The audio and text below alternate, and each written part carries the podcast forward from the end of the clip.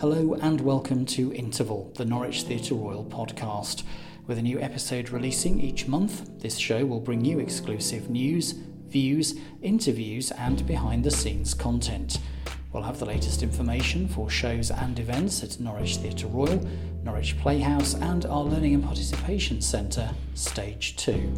If you're interested in the performing arts in Norfolk, then this is the podcast for you. In this month's episode, the focus is on the epic production Les Miserables, which comes to Norwich Theatre Royal this spring.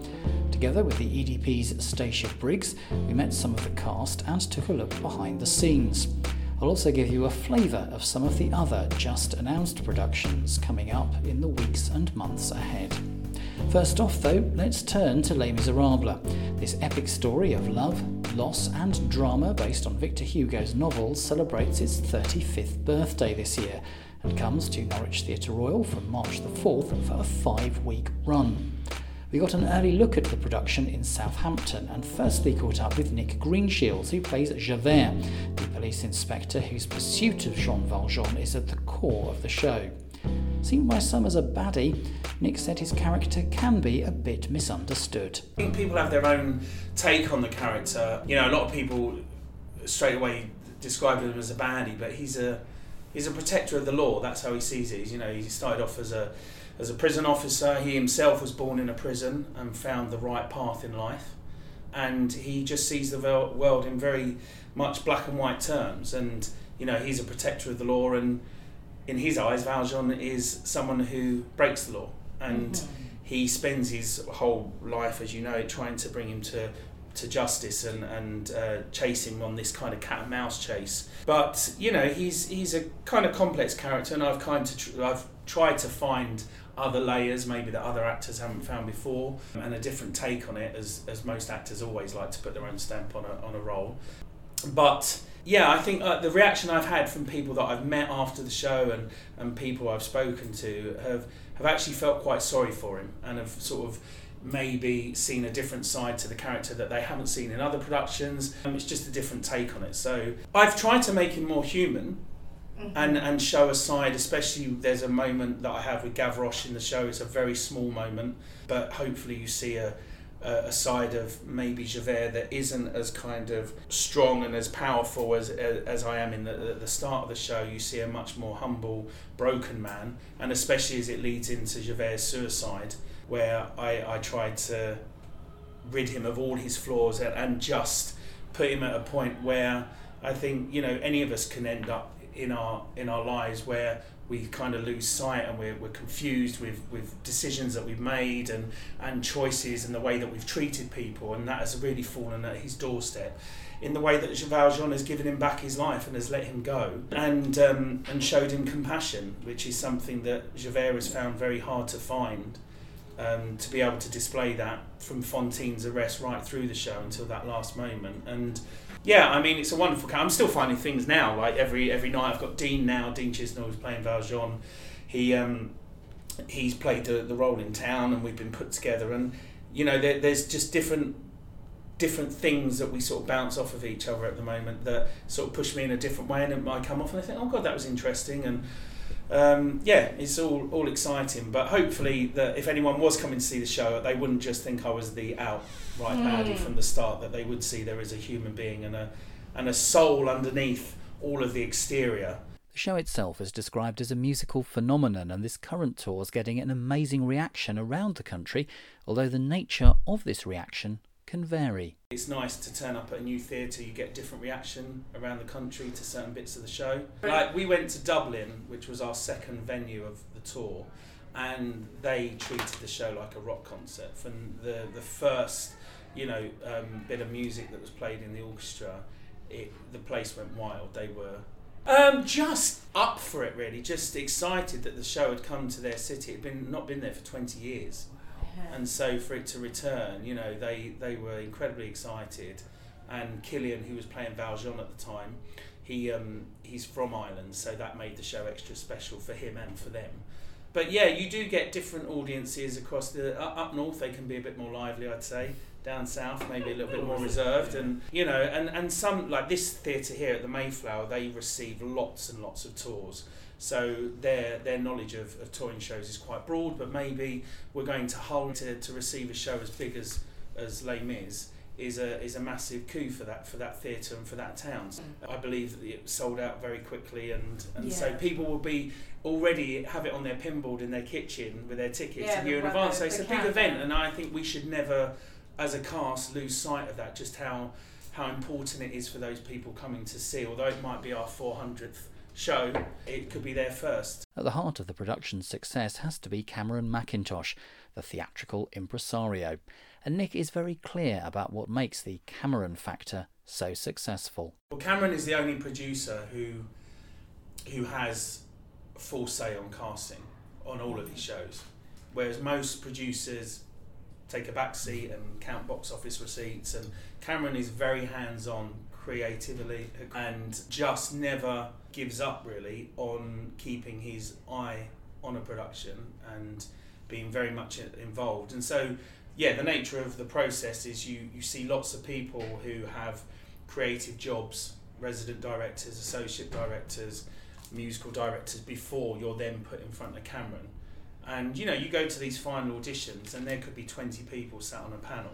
So it's incredibly frightening, but by that point you just have to keep your cool and think you're in that room for a reason, which means that in their eyes they think you're right for the job. But in Cameron's eyes, it comes down. You know, there's been many of my friends who have, have you know gone to that last stage and not ended up with a job for many reasons. You know, but Cameron he he knows what he wants and.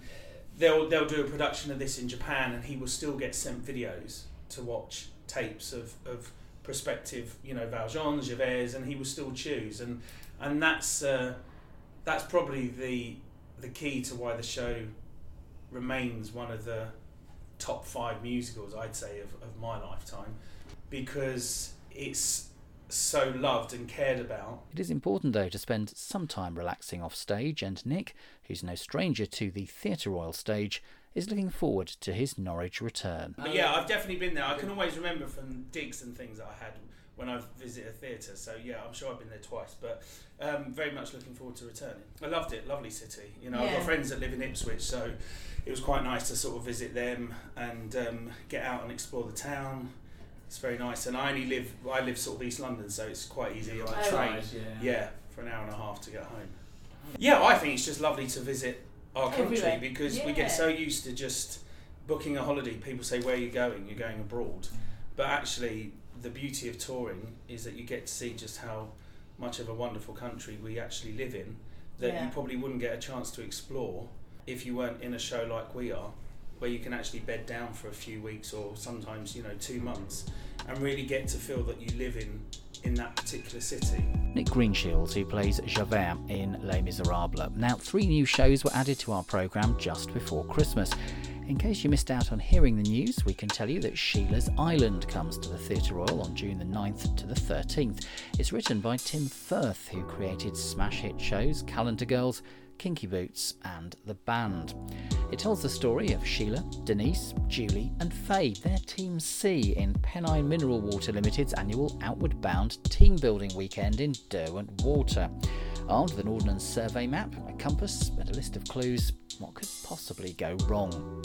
The play will star Sarah Crowe, who previously appeared in Calendar Girls the Musical with us back in early 2019. She's also starred in Private Lives, Four Weddings and a Funeral, and was one half of the duo with Suffolk based Anne Bryson, who gained a bit of a cult following thanks to those Philadelphia TV ads.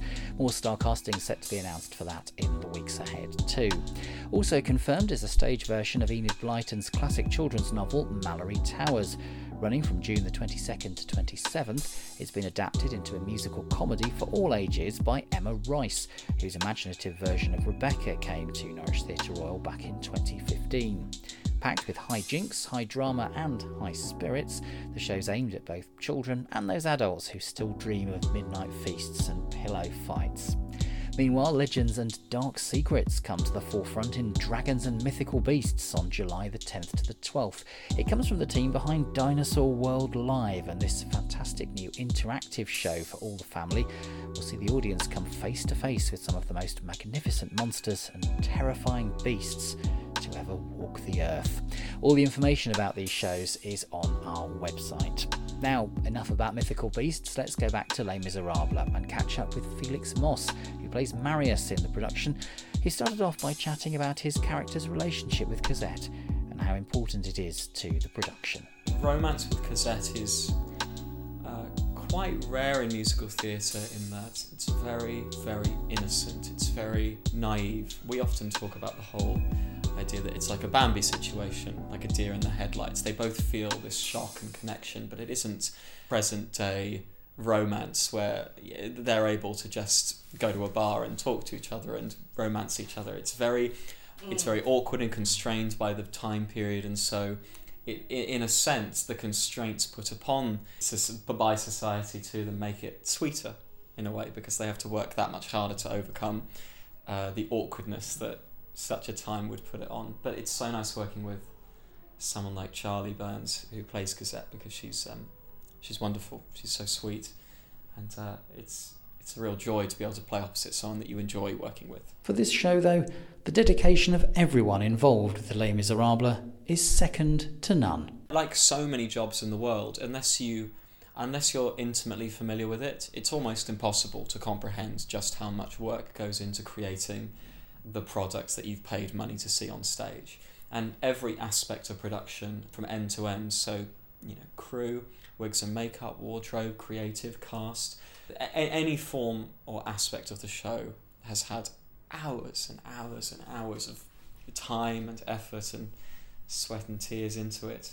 It's uh, so fulfilling to finally bring it all together because there's nothing quite like a musical, especially like Les Mis, which is three hours of some really dark, intense subject matter, stuff, and it breaks your heart, but it also yeah. manages brilliantly to leave audience with a sense of hope and the idea that everything will be okay when tomorrow comes because a big aspect of the show is that all of the characters say tomorrow is when everything is going to be okay and we spend the entire show moving forward in time it's almost like tomorrow never comes. And then the final line of the entire show when everyone is just standing there says tomorrow comes and that's it. And we have reached that great hopeful point where everyone is finally getting what they truly deserve. There's no doubt Felix is really enjoying his time taking on the role of Marius the latest part in a career which has seen his previous work range from Book of Mormon to aspects of love. When I was younger, I did mainly uh, straight theatre or uh, some film and television.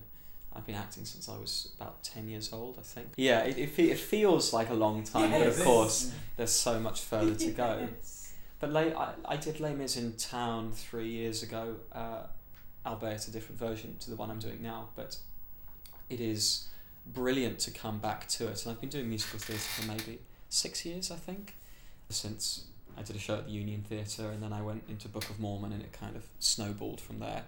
But Les Mis is like like like a comedy is. Um, it feeds off the audience in a way that many dramas don't necessarily do. Les Mis really thrives off that connection it has with the people who, who are watching it. The same way that in a comedy, when you get people laughing at your jokes, you feel that sense of, oh, it's going well.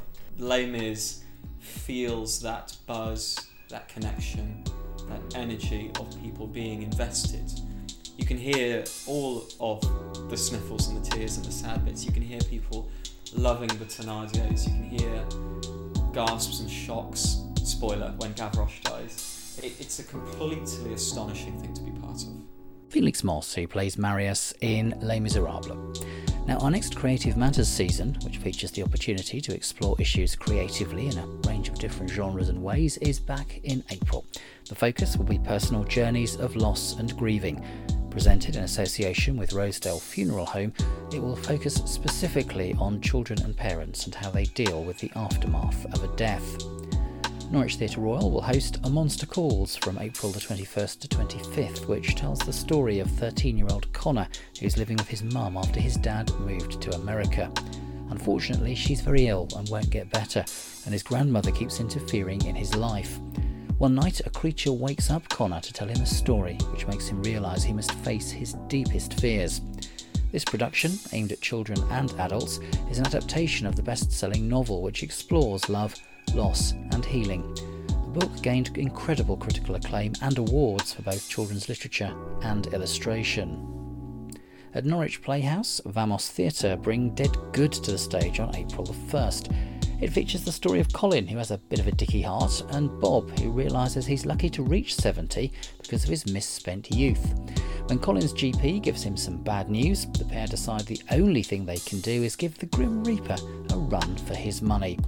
Aiming to celebrate the spirit of not taking things lying down, this funny, wordless theatre show celebrates the unexpected joys of a jolly good death.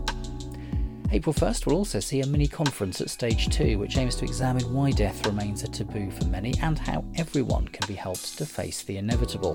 The panel will include Anne Beckett Allen from Rosedale Funeral Home and former City Senior Coroner William Armstrong, who works with many organisations who support the bereaved, including Cruse, Nelson's Journey, which assists young people dealing with grief, and the Suicide Prevention Partnership.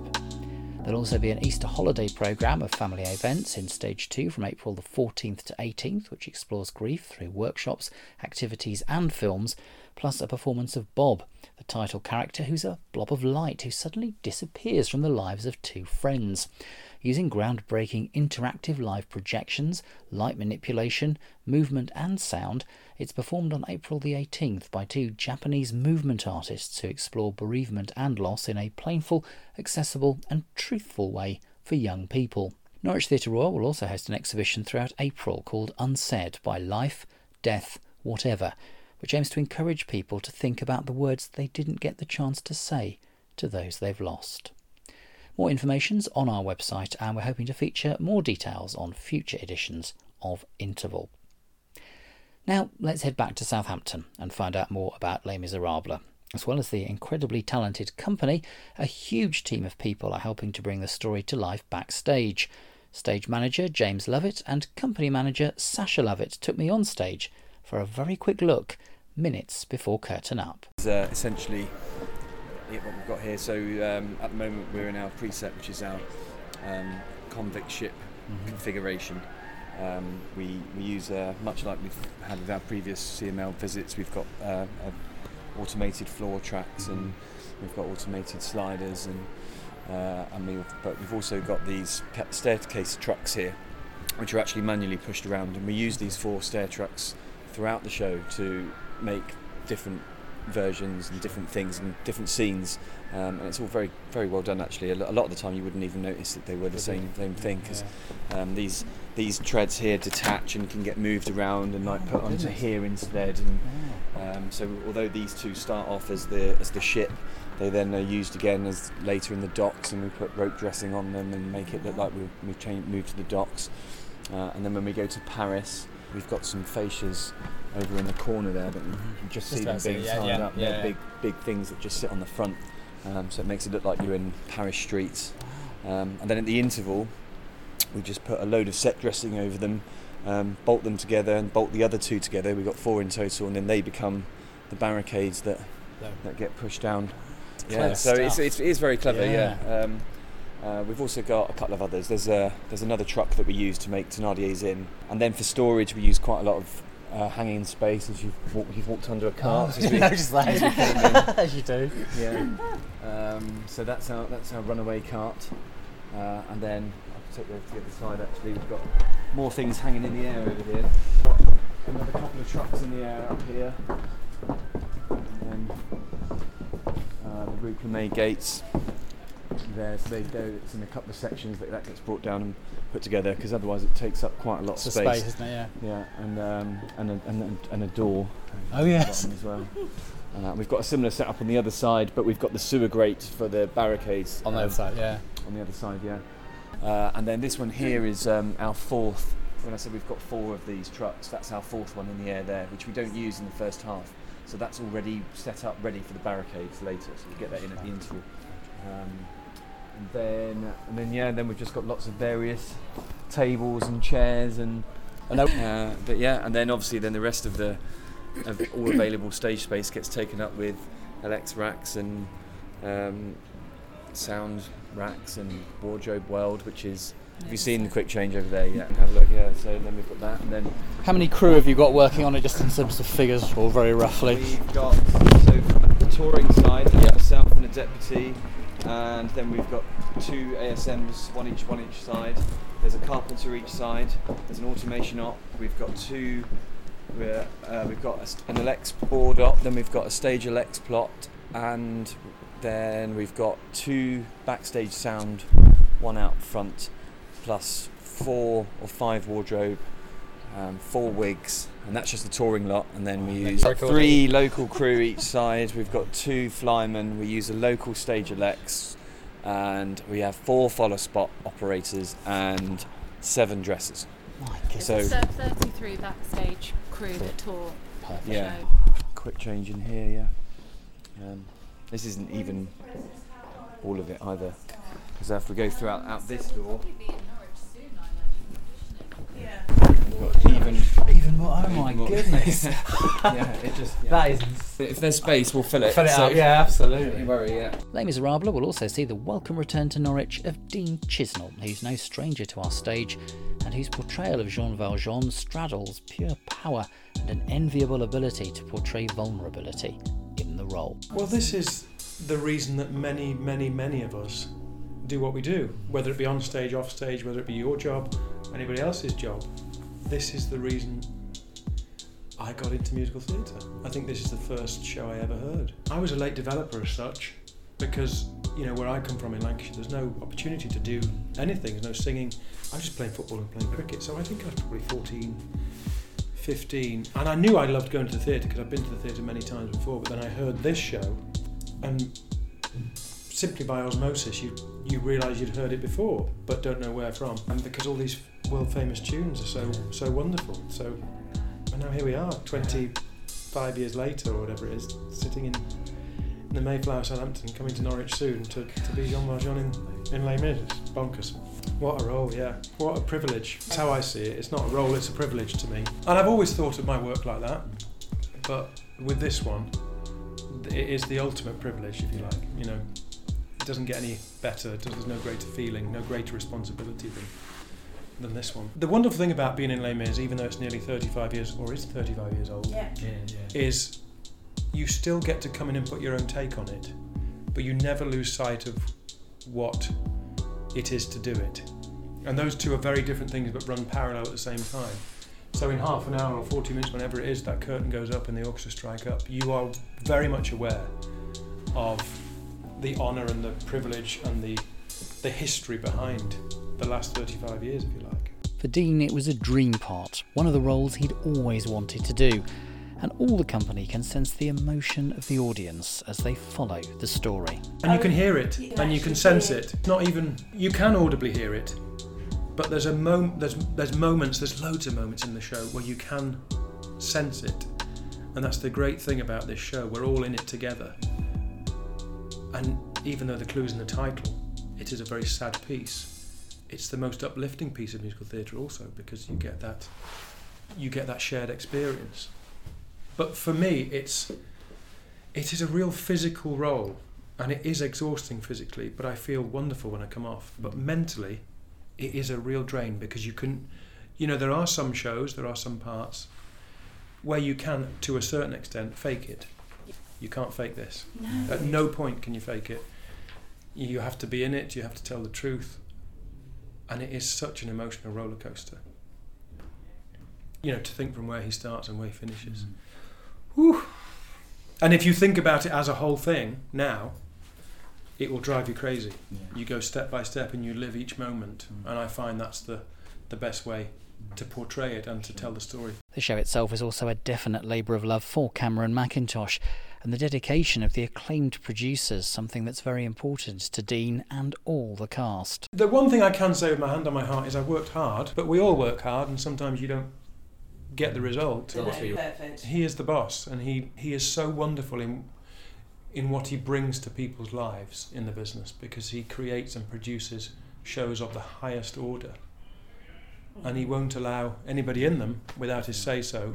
And I find that that is absolutely sensational for a man who's been doing this for such a long time. Mm. And that's because he cares and there's Yeah. no there's no greater privilege as an actor to know that your producer really cares to that mm. extent and it makes the payoff for all of us even greater Dean's no stranger to taking on a lead role in Norwich, playing Shrek in the first UK tour. Wonderful job and a great experience and a great show. I was sitting there for two hours every day.